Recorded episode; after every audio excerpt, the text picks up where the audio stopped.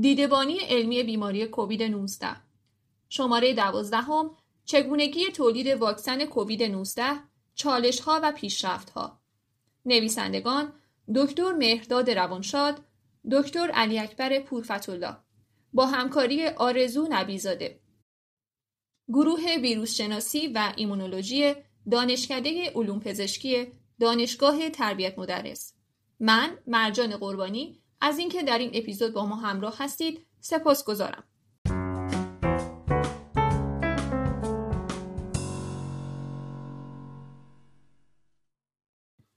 بیماری نومونی کووید 19 ناشی از کرونا ویروس جدید سارس کووی 2 که در اواخر سال 2019 از شهر ووهان چین شیوع یافت تهدیدات بهداشتی اساسی رو برای سلامت عمومی جامعه به وجود آورده و اگرچه تحقیقات گسترده‌ای در مراکز عمده پژوهشی در سراسر دنیا در مورد این ویروس در حال انجامه که می‌تونه در مسیرهای تشخیصی درمانی و کنترل بیماری موثر واقع بشه اما تا کنون درمان اختصاصی و موثری برای اون معرفی نشده.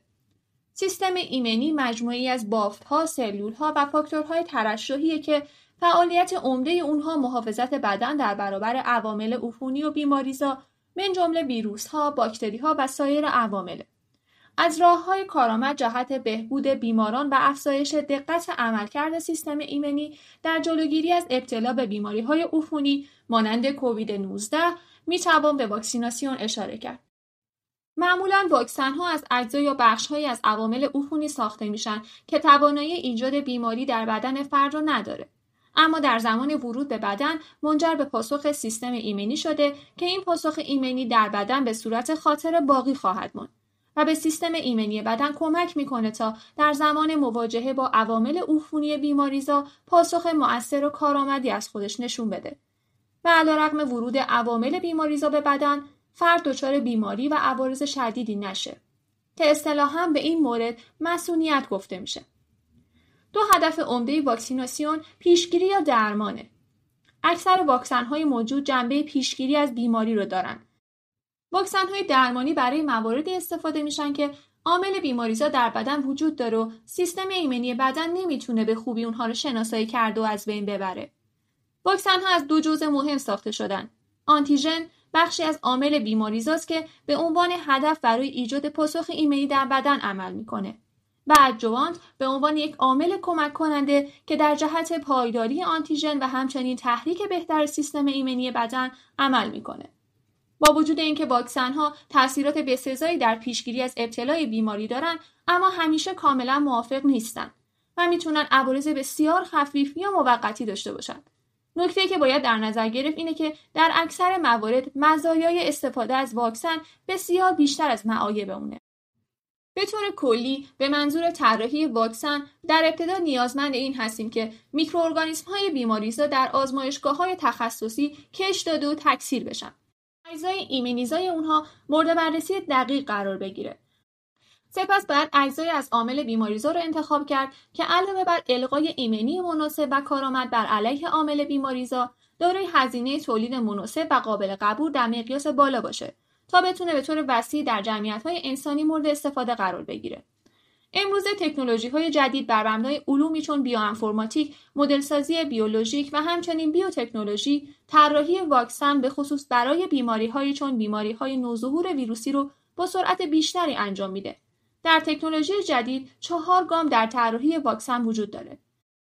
در گام اول در طراحی واکسن به روش معکوس توالی نوکلئوتیدی ژنوم ویروس به منظور شناسایی پروتئین کدشونده با استفاده از الگوریتم‌های پیشرفته مورد بررسی قرار خواهد گرفت.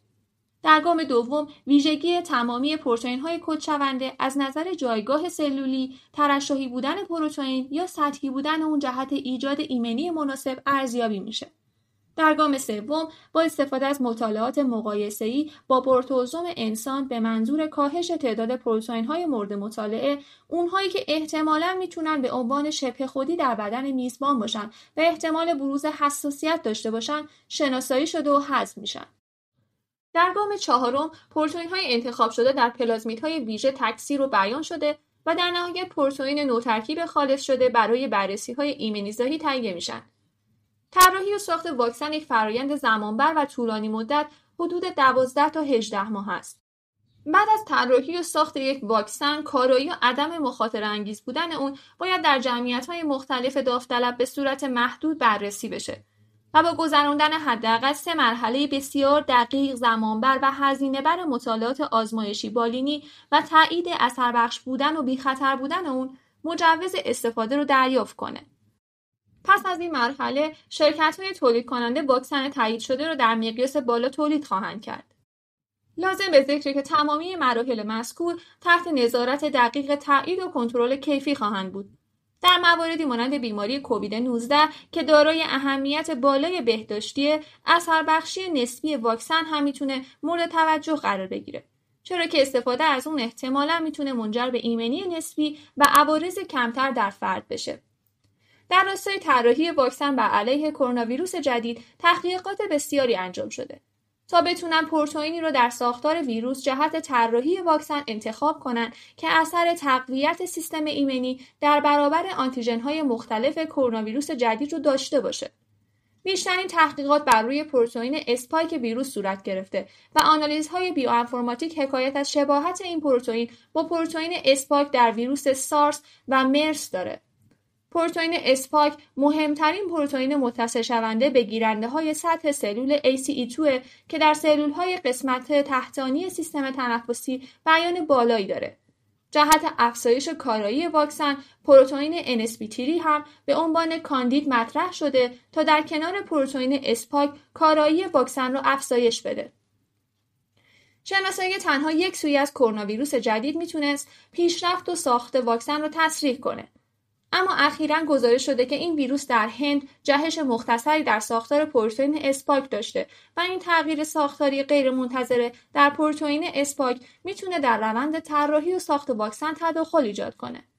همچنین در مورد پاسخهای ایمنی مورد نیاز جهت حفاظت کامل در برابر بیماری کووید 19 اطلاعات کمی در دسترسه.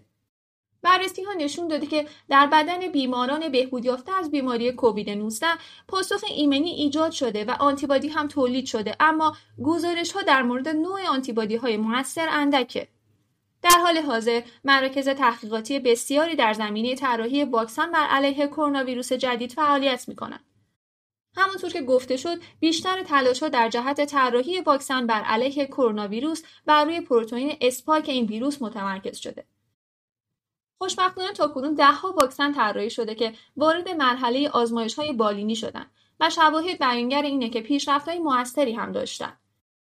شایان ذکره که برخی از مراکز تحقیقاتی هم در حال بررسی و آزمایش واکسن های سایر عوامل عفونی برای مقابله با بیماری کووید 19 که در این میان محققان معتقدند که واکسن بسژ که بر علیه عفونت سل استفاده میشه می‌تونه سیستم ایمنی بدن رو در مقابله با کرونا ویروس جدید به طور مناسب فعال ساخته که البته با واکنش های مطلوبی همراه بوده.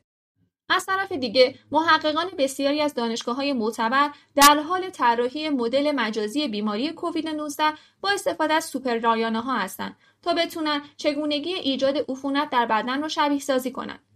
شبیه سازی ها می‌تونن به طراحی دارو و واکسن های جدید برای مقابله با کرونا ویروس جدید کمک شایانی کنند و سرعت طراحی و همچنین کارایی واکسن رو افزایش بدن. امیده که با پیشرفت هایی که در زمینه فناوری تولید واکسن در چندین سال گذشته صورت گرفته، هرچه سریعتر به کاندیدای واکسن کرونا ویروس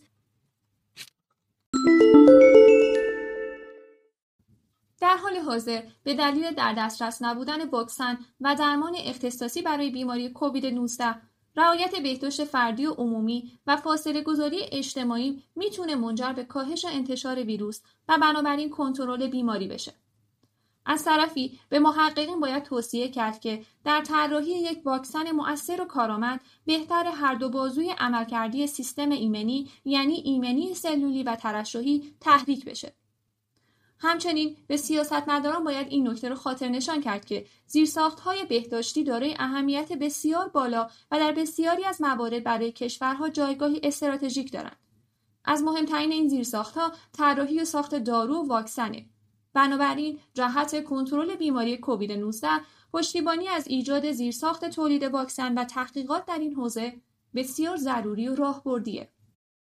تا اپیزود بعد سلامت و پایدار باشید.